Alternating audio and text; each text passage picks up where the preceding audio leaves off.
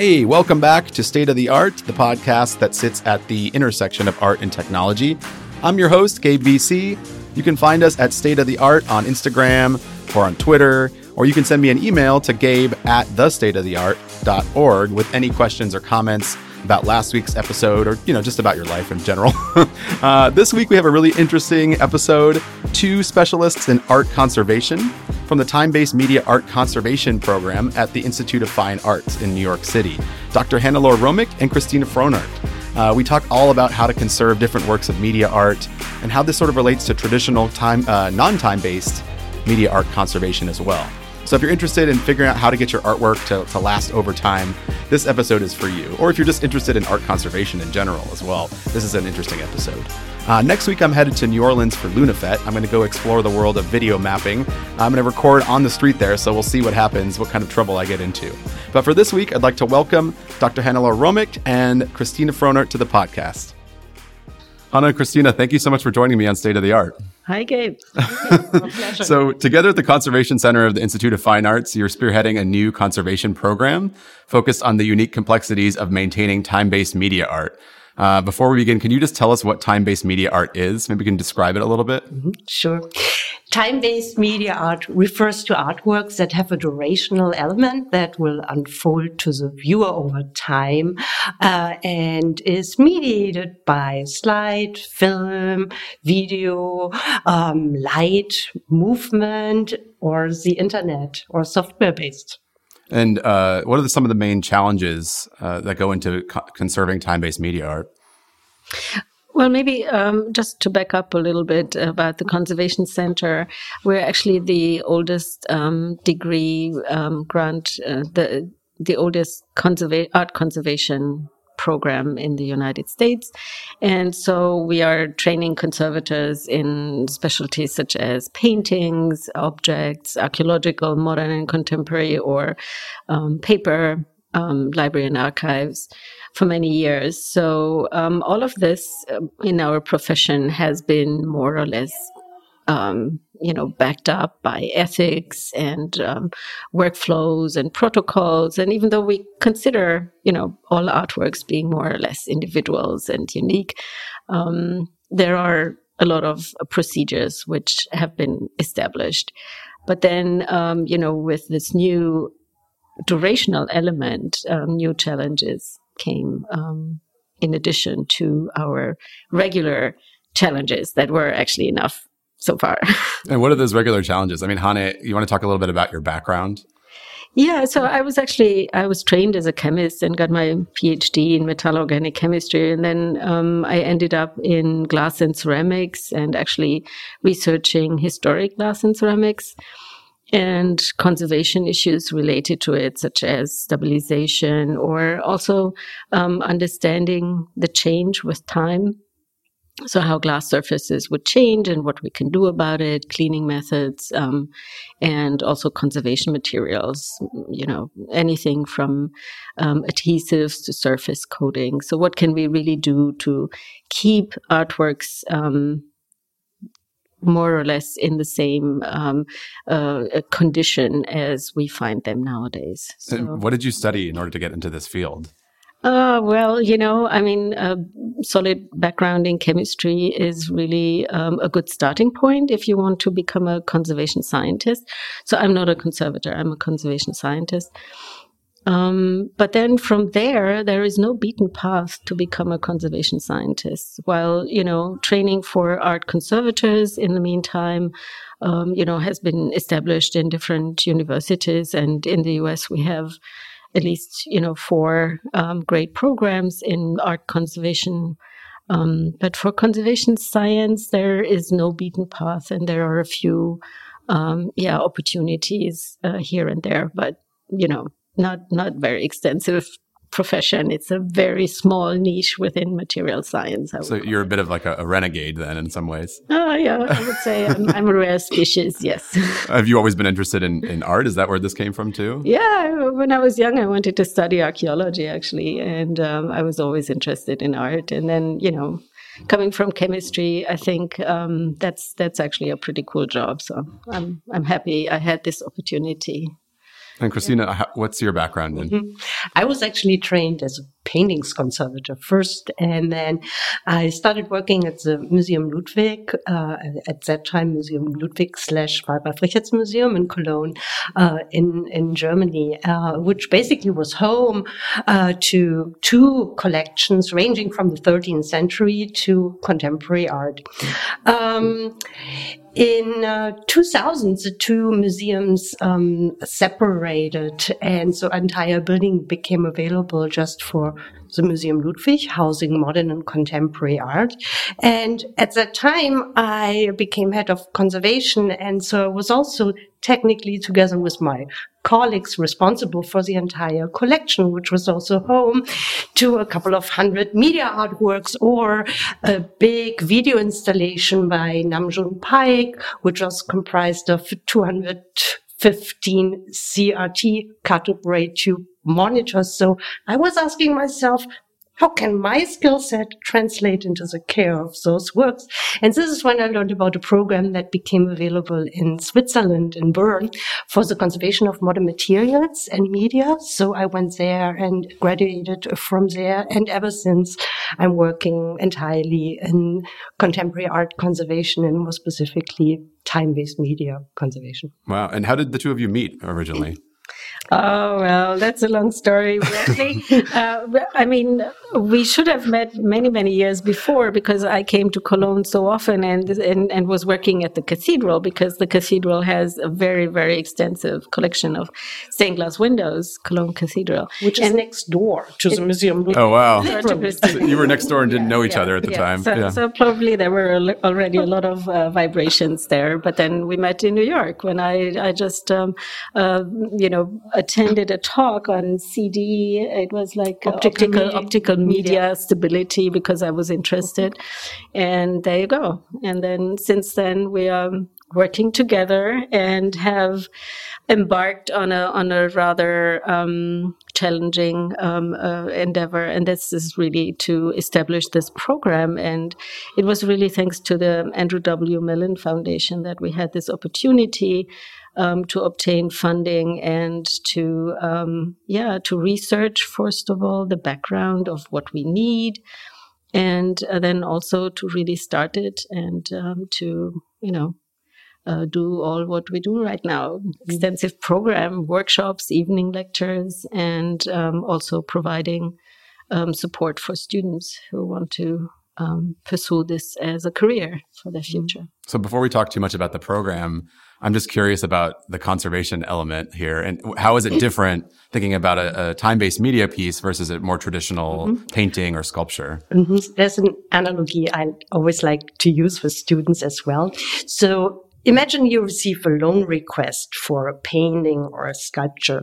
So you go into your gallery or in the storage facility and with visual examination, you should be able to tell if the artwork is in a stable enough condition to be sent out on loan.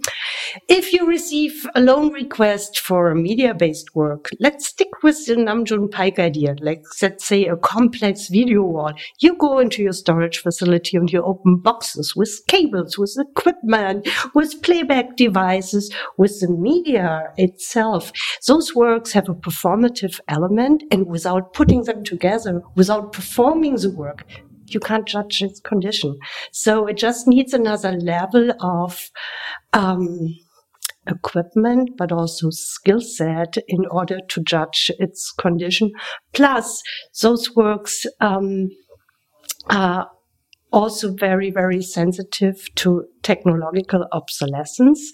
So, and um, certain um, equipment components have just been designed for the consumer market and have been picked up by artists. They have never really been designed to last for uh, 50 years or 100 years. So we have to um, identify the significance of all the components that comprise a complex media artwork and also have to understand how the use of equipment is also anchoring the artwork in time. It can provide a very, very strong and important um, reference to the work. So we are kind of fighting media obsolescence, but also we have to work in a very collaborative environment because we really are dependent on the knowledge of um, mechanical engineers, AD engineers, computer scientists, CRT engineers. And so we have to work in this environment in order to make the artworks last. Yeah, it sounds like uh, so much more work for both the artist and the curator and the conservator to think about, right? Do these artists leave uh, rules for the way that their work is shown? Like when you unbox these Nam June Paik mm-hmm. pieces, does each box have a little note that says, here's, here's what you do with that? See, um, the answer to that is it depends. Every artwork is different. And um, see, our profession has started roughly 20, 25 years ago. So in the past, no a few protocols were established. Today, if a media-based artwork enters a collection, there's already a lot of exchange with the artist. So there's a questionnaire that is sent out asking about the production history of the piece, the native files, the settings that were used in the computer before the project was exported. So we already gain a lot of information that will now really serve technical art um, history. And then once the artwork um, is received in an institution, it will be inspected um, by a conservator. So quality um, control is performed.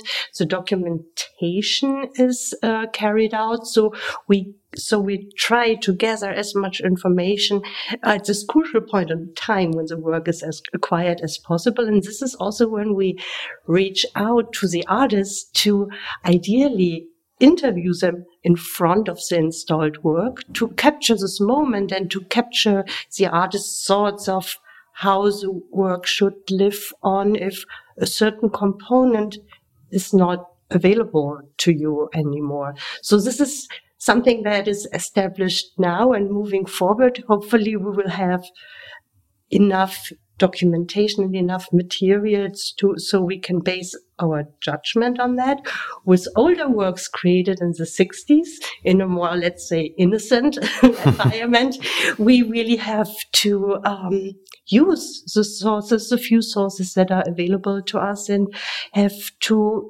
judge our options. And again, this is usually done in a collaborative environment with all the stakeholders involved in an in- institution or private collection.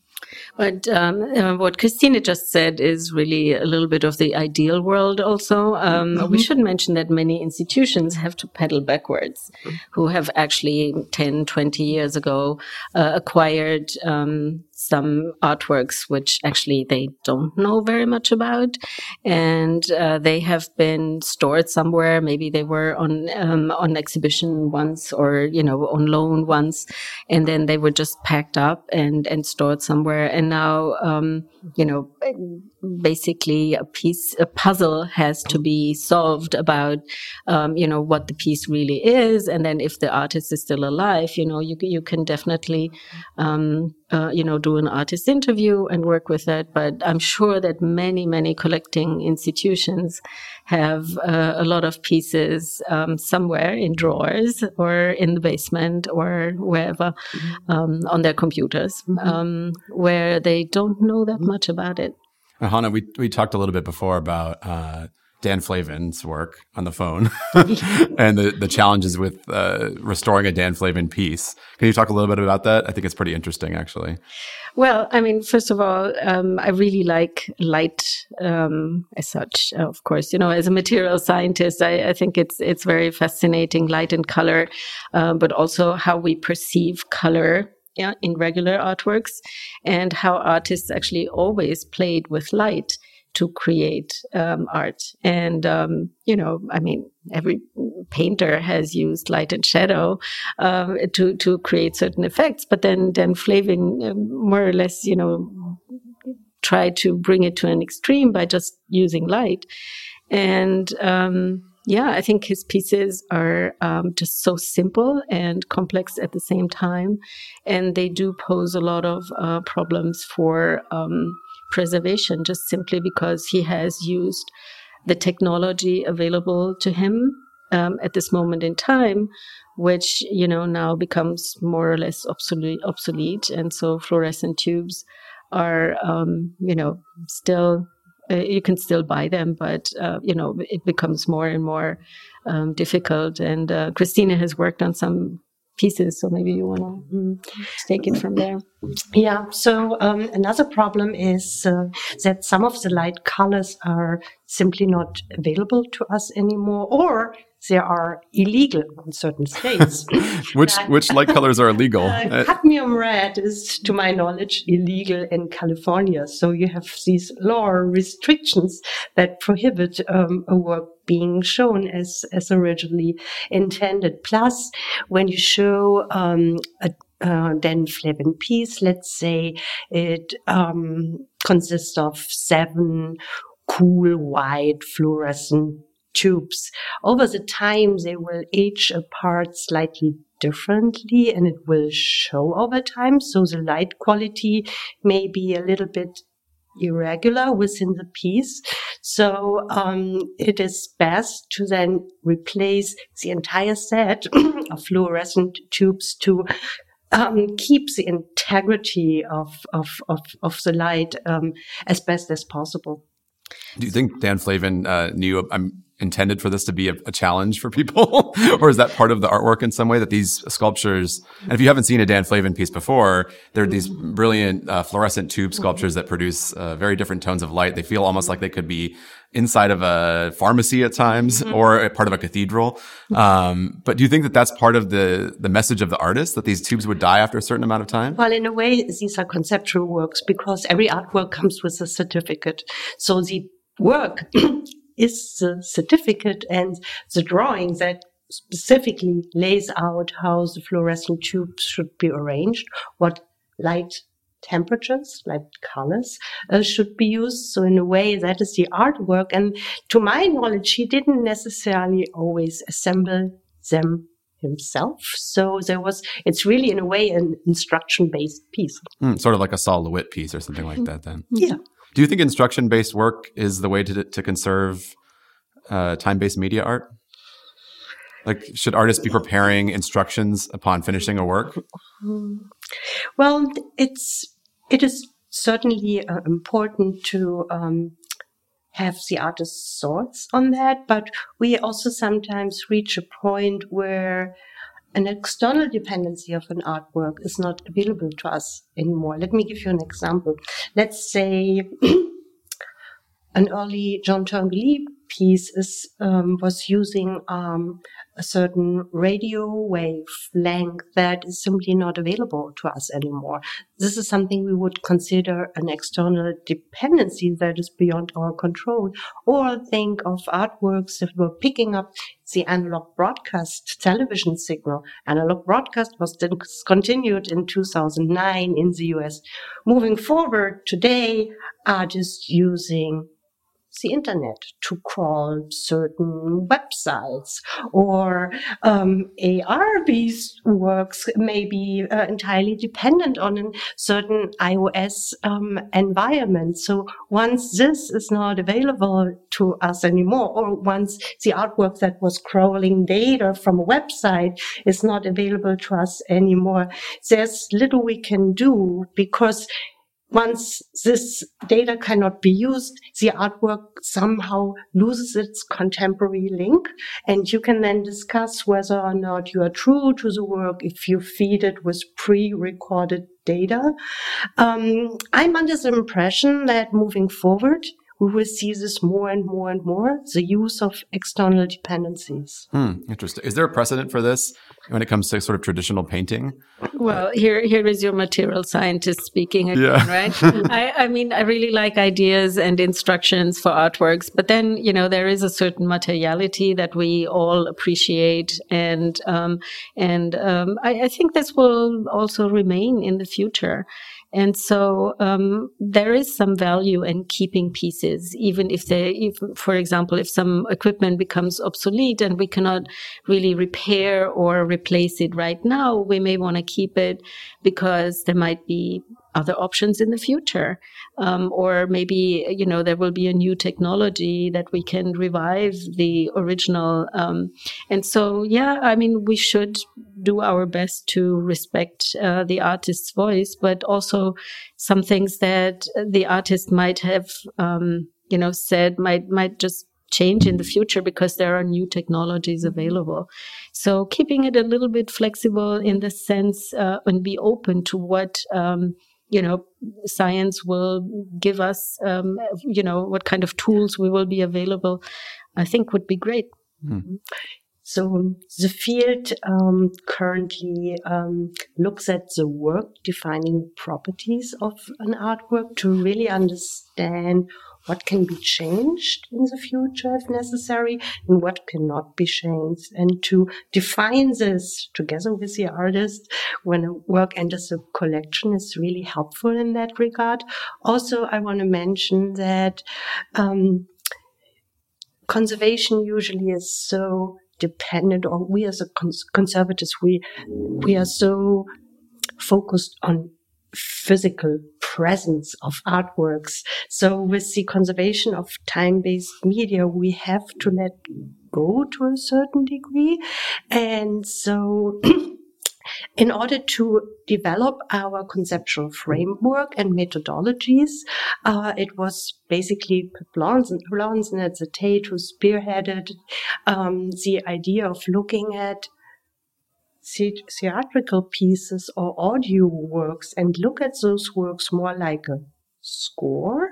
So we again have to define the work defining properties, but to allow that the works can change to a certain degree and that we have to accept that they have to change and that we now become the manager of the change. But it, it took a while for the professional as a whole to let go holding on to the physical presence. Right, that makes sense. so, so I think this is what I learned from Christina is to to let go a little bit of the material and to believe more in ideas and and concepts. Um, and and I think maybe to many of our listeners, this might also be um, still you know a process that everybody goes through. Um, and for me, it is it is it really began at that point when I accepted that well, um, you know, all art artists forever and a day they have um, just um, used the technology available to them. And as soon as something new became available, they were incorporated it in their art. And that was, you know, every painter was keen to, you know, try out new pigments or, um, you know, once glass blowing was invented, of course, you know, it was widespread and used and has changed the way that uh, certain pieces could be produced. So new technologies are um, are an amazing um, push into the art world, and we just have to accept that currently we get a really big push here.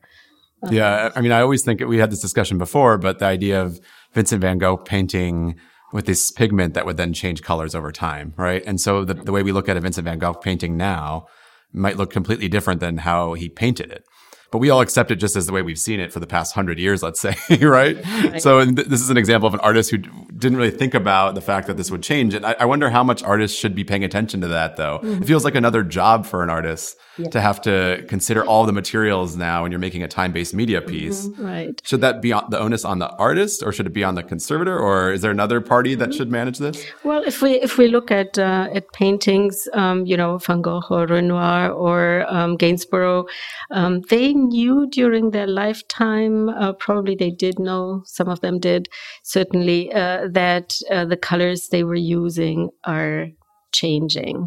But that was a very slow change. And probably, you know, like for one observer in, uh, you know, certain, certain time, it was not um, really obvious. So these very slow changes are now you know, transferred into very rapid changes. And conservation has learned how to deal with these slower changes. So we study the artist's palette. We understand, um, you know, the chemistry of those colors and how they degrade and how quickly they change. And we try to understand at what stage in the fading history of an artwork, um, you know, we would be right now so that we can, you know, just recommend uh, certain um, preventive conservation measures such as lower the light levels, exclude UV, you know, be careful when this goes on loan and all of that. So these are, you know, the, the slower changes that in the meantime we try um, to manage and um, and accept. Um, and I think what we should do much more uh, is to also communicate this uh, with the audience and with those you know going to a museum.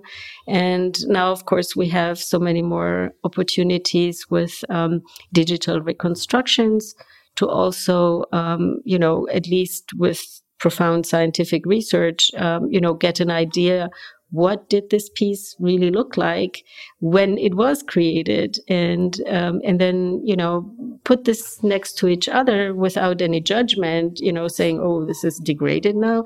No it has changed with time and this is what it looked at the beginning when it was created.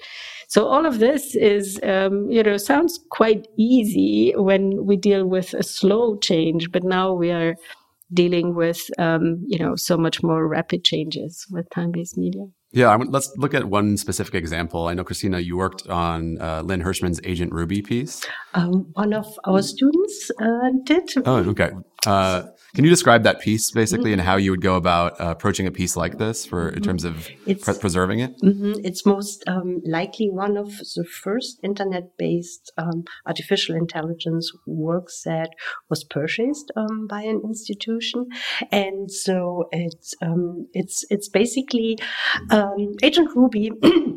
is um, uh, a character that appears to you when you um, enter the website and you can chat with agents Ruby, so you can have a conversation. And it's a with, it's like a giant face, basically, it's like right? A giant face, and there are, you know, there are different facial expressions that will come or show within the conversation. So it's uh, a Flash-based work, and um, so it uh, is not going to be supported uh, in 2020. And the student was looking into creating different prototypes on um, uh, HTML5 um, version and uh, JavaScript in order to provide the owning institutions with some references to make a decision if they want to use one or the other moving forward. So it was really about decompiling the files and recompiling um, the work in order to provide two new prototypes. So. Yeah, Flash is a great example, right? Mm-hmm. Because we, who, you know, we used to work in Flash. I did as an artist. And everybody thought, oh, Flash is going to be around for a while. And then Apple came around and said, oh, no, no more Flash. We're not allowing that. Yeah. Um, so who makes that decision though? Who decides which format to move forward with, mm-hmm. with a mm-hmm. piece like that? Uh, it, it, many, many institutions have formed media teams, which brings together the stakeholders um, in the institution uh, that all have a say um, when it comes to the media collection. So usually there's uh, the media curator, there's a conservator part of it, a registrar, collection manager, IT can be part of it as well legal advice, um, the AV technicians. So, and many, many, many institutions have regular meetings for this group to come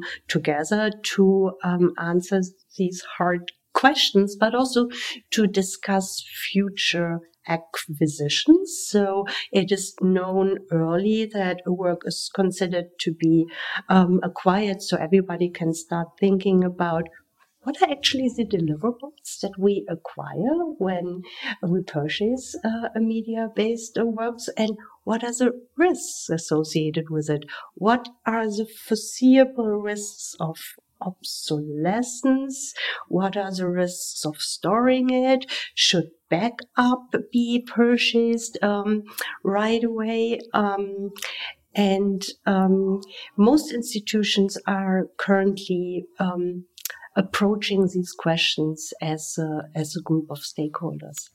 Uh, that that brings us actually um, to the question about um, you know what is at the core competency of a conservator, and what are conservators really doing? What is their main responsibility? And what Christina just described for for this piece uh, or for Flash actually is that it's similar with uh, traditional uh, works of art because it is the role of the conservator to lay out different options. So this is not, uh, you know, somebody making, you know, decisions in, in, in the back room for an artwork, but it is really about laying out options, then, you know, discussing with a scientist, you know, how far can we go or what does it make, does it make sense to remove certain layers or to add something? um, and then discuss with uh, the art historian about the context of the work, and then always consider also where will it go back to, what is the rest of the collection, the display conditions.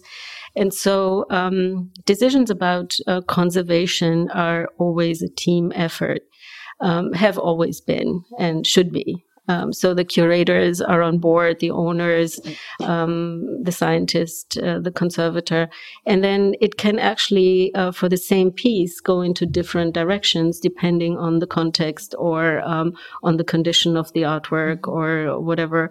And this becomes now um, a bit more complex with time-based media, simply because.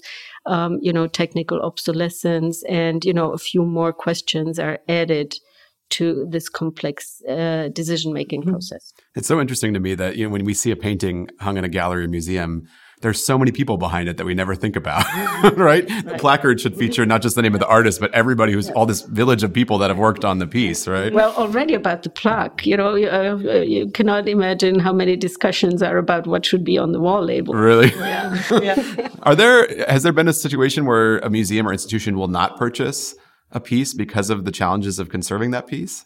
I hope uh, not. well, um, um, maybe they they don't think that deeply. they do, and then later they really um, understand um, how much um, responsibility it is to keep it going. Yeah. I, I think it's important um, that it's fully understood what it means to own this piece and that it is a responsibility to own the work.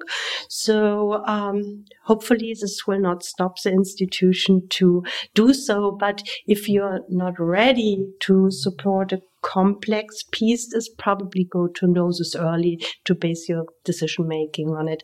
But one thing I would like to add is when you think of um, artworks like watercolor or photography works that are light sensitive and you only want to show them for a limited amount of time on view to protect them.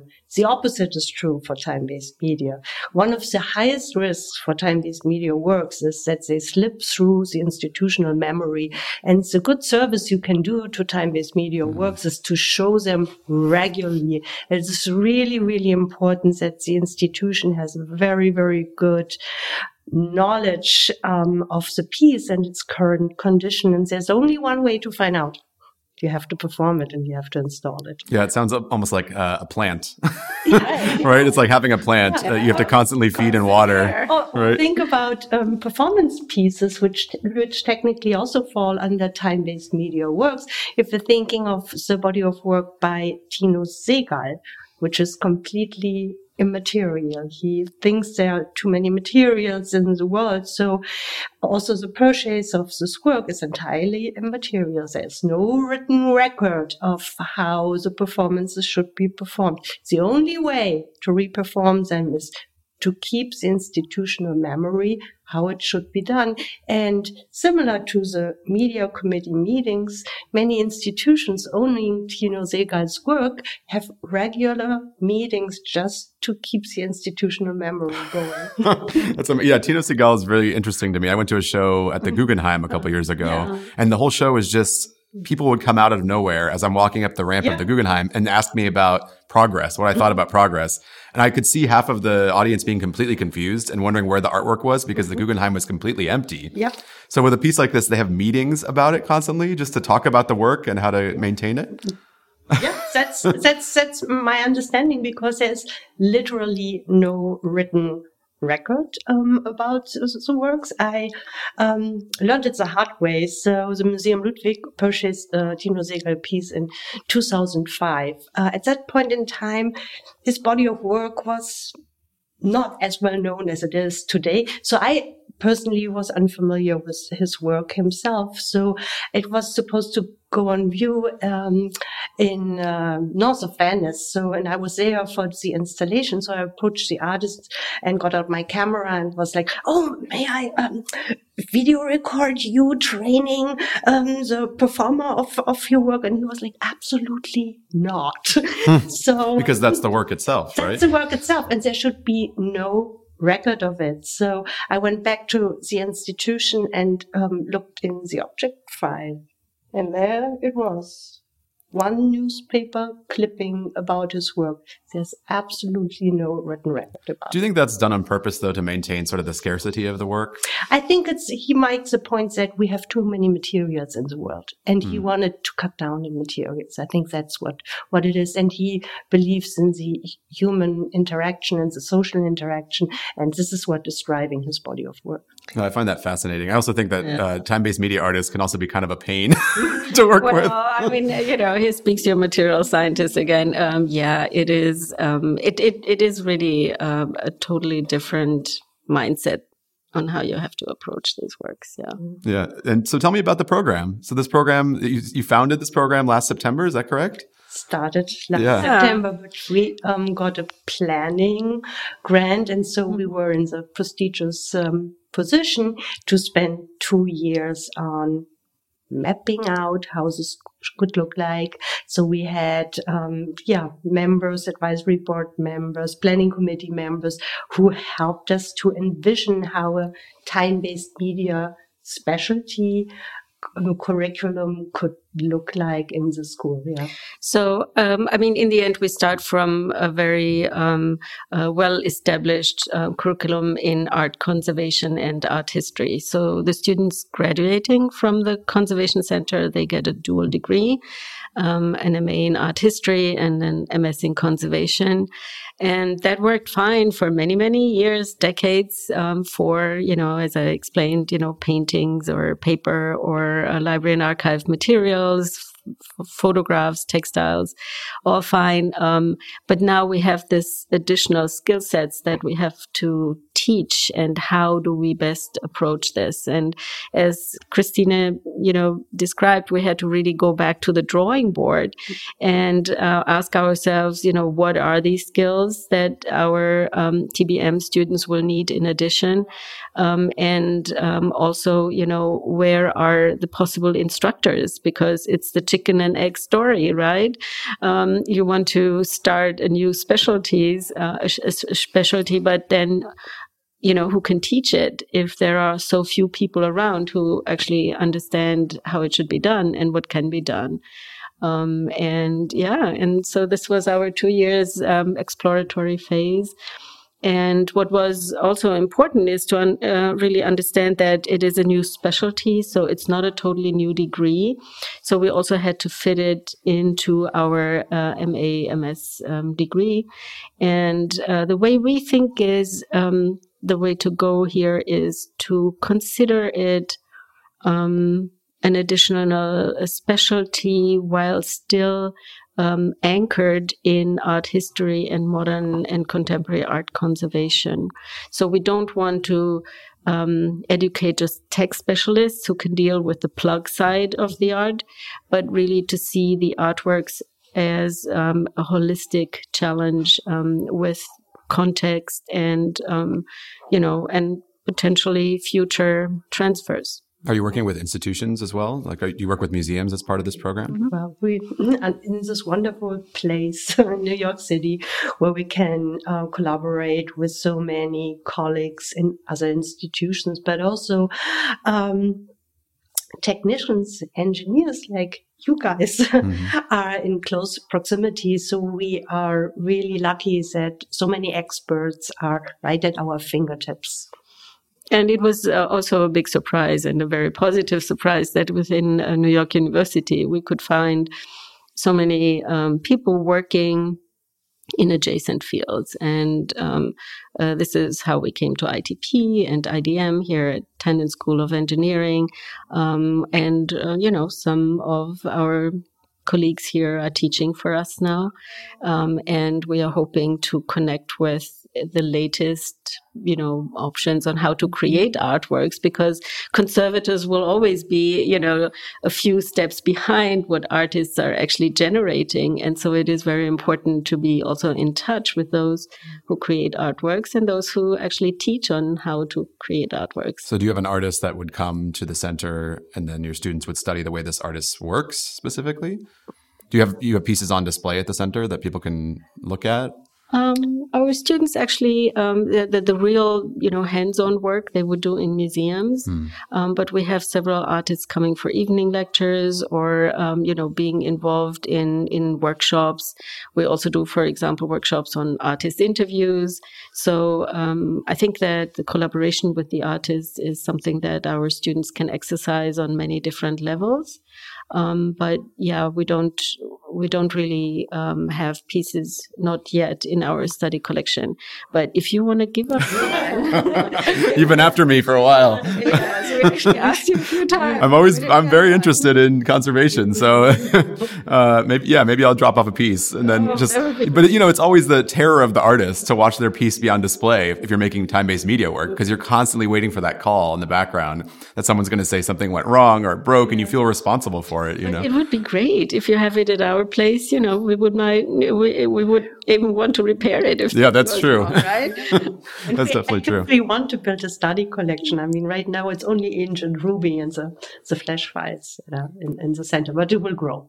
Good, I'm glad. And what what kind of careers do your students go on to do? Are, are they working with museums primarily? Are they working for collections? Well, the first cohort started literally last fall in 2018. So, so we don't know yet. Graduated yet. yeah. And uh, yeah, it's, it's the first um, program in the US offering the specialty. Wow. But what we can say for sure is we have monitored the job market and the job postings and it's exponential. So it's very safe to say that the um, job openings by far outnumber the few students who will graduate uh, in the years to come. There is an enormous need in the field and would it will only grow.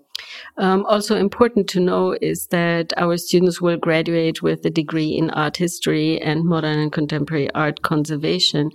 So they will not just apply for jobs which are um, specific for TBM mm-hmm. because most museums and collections, they have a mixed collection. And so it is very important that, um, you know, our graduates can also deal with, um, you know, mixed media or, you know, even traditional uh, contemporary mm-hmm. artworks. Do you see that changing in the future, though? I feel like so many museums are acquiring time based media works right now that there's going to need to be someone at that museum that just focuses on those works, right? right? Right. Well, the question is if those museums can afford a dedicated position. And of course, there will be more and more who will do that. But if not, then, you know, like Christina, people would work as freelance conservators and then just serve different um, institutions. Hmm.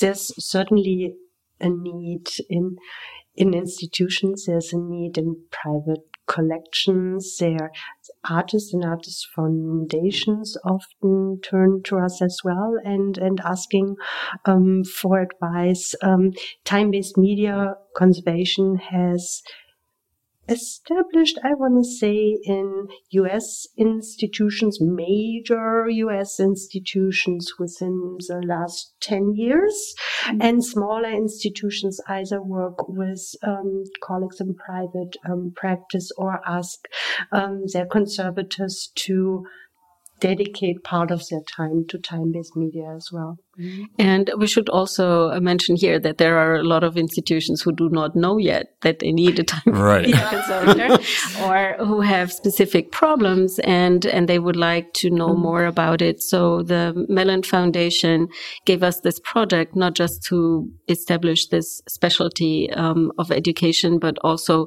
to provide workshops, which um, are, you know, without registration fee. People can apply and they are for two days days, four days for certain uh, certain topics that um, might just be important for um, people working on specific artworks. Uh, like what would one of those topics be? Like, could you give an example of one of the uh-huh. topics? Yeah, we had uh, artists' interviews, for example. We had digital preservation, and then Art with a Plug, which is actually a collaboration here uh, with ITP, is more or less covering electric electronic components.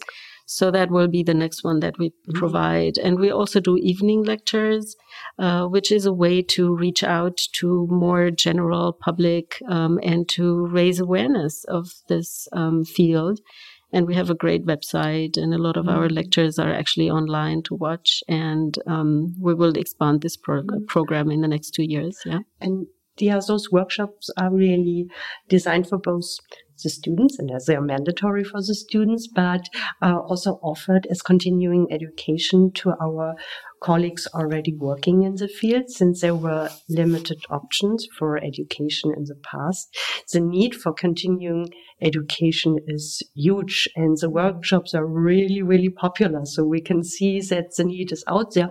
Plus it gives us the advantage that our students getting to know our colleagues in the institutions early. So they're working alongside in those workshops, which brings in real world scenarios from our colleagues working in institution and exposes the, the, the students to them as well. And they can also um, create, yeah, connections. Yeah, it's, I think it's all about networking mm-hmm. because mm-hmm. you will always need another colleague specializing in, you know, let's say light based works or software, uh, software based art. So, um, you know, knowing each other, it's such a niche, you know, it's, it's, it's very important that we create a community and help each other. Yeah, no, that makes sense. It sounds like you're creating a great community, though, from the ground up. to be the only program that's uh, studying this sort of thing is fantastic. Well, before we go, and, and, believe it or not, we're almost at our time limit here. Mm-hmm. uh, we have a, tradition on State of the Art of asking some rapid fire questions at the end. Okay. Not to spring this on you. Don't be nervous. It's going to be fine. Um, but I'll ask you each uh, question, and it won't be even necessarily about time based media art or conservation. Um, so here's the first question for you each to answer. If you could have dinner with one artist who's living or dead, who would it be and why? It would be Dan Flavin for me, really, uh, just uh, simply because I, I, I feel that, um, you know, creating space um, with light is something wonderful. I would like to talk with him about this. Well, does it necessarily have to be an artist? Just a person? You want to pick a person? I really would love to have dinner with Oscar Wilde. Hmm. Why? Uh, I think that he is just representing a fascinating person in that time that he lived in. So I want to really get a better idea of how eccentric he is. Great. I think he counts as an artist. um, if you could open a museum anywhere and it could be about anything, it doesn't have to be about artwork, let's say, mm-hmm. what museum would you open? Wow. Um, I would like to know how museums change in the future. Um, and a future this, museum, then. Yeah, yeah, it would be a future museum on how to how to get the future on display and how to discuss and interact with others about what museums should really be like. Because it's it's a discussion that is ongoing, of course, in our community. And um, yeah, the museum of the future. Mm-hmm. Hmm. Not sure what's going to be on display. Well, it seems like what you're teaching is the museum of the future already. So. Uh, that's good. part of it. How about you, Christina? Mm. I got fascinated with um, work that I have uh, seen recently um, at the Shed. It is currently um, on view there in an exhibition called Manual Override. Uh, it's Lynn Hershman Leeson's entire oeuvre, the binary code. So it either was digitized or born digitally, but she translated the binary code into a little vial that is holding the DNA of mm. the entire oeuvre.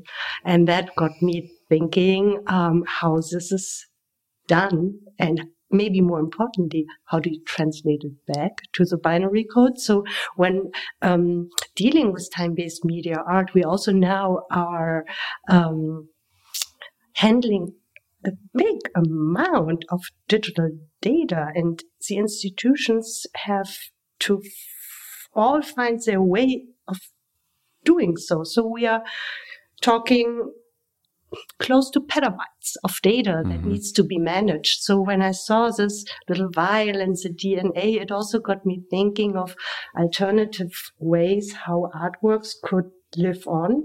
And in a way, having your entire oeuvre being stored in a, D, in a DNA kind of brings it in full circle, to say in full double helix.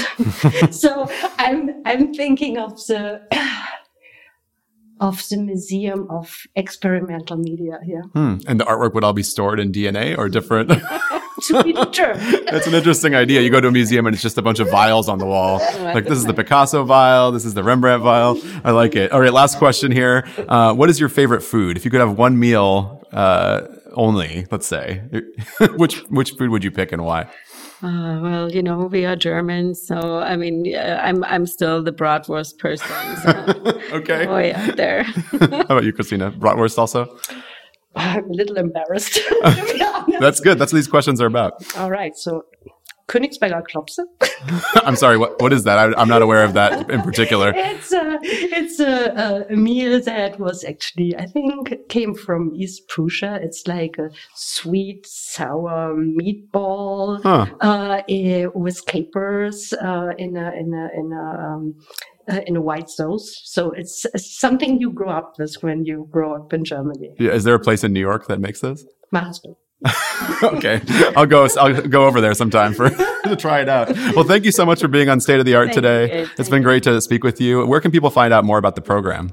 Well, we have a great website, um, you know, New York University Institute of Fine Arts, um, and then you go to Conservation Center, and then you end up with um, time-based media, and there you can find all, of, you know, about our curriculum, and for those interested to apply to our program, but then also our evening lectures online and possible workshops. And uh, yeah, I hope that our community will be growing and we'll get more artists and engineers interested to join us. And you're taking applications right now, or are you in the process? Um, December is the deadline, so um, next December would be the next deadline. Yeah, Great. come and talk to us because it's really important to know, um, you know, if this is the right career for you, and uh, we're very happy to really talk to applicants beforehand. All right, well, thank you so much for being here today. Uh, this is State of the Art. Next week, I will be coming to you from New Orleans, where I'm going to be interviewing people about LUNA Fête, which is a video mapping festival.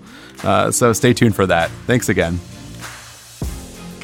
Thanks so much for listening to this week's episode of State of the Art. State of the Art is an at art production created by Ethan Appleby. Vanessa Wilson is our awesome producer extraordinaire, and Weston Stevens edits all the audio you know, to remove things like weird noises that I make. Uh, I'm Gabe Barcia Colombo. You can always find me at GabeBC or follow us at State of the Art on Instagram or Twitter.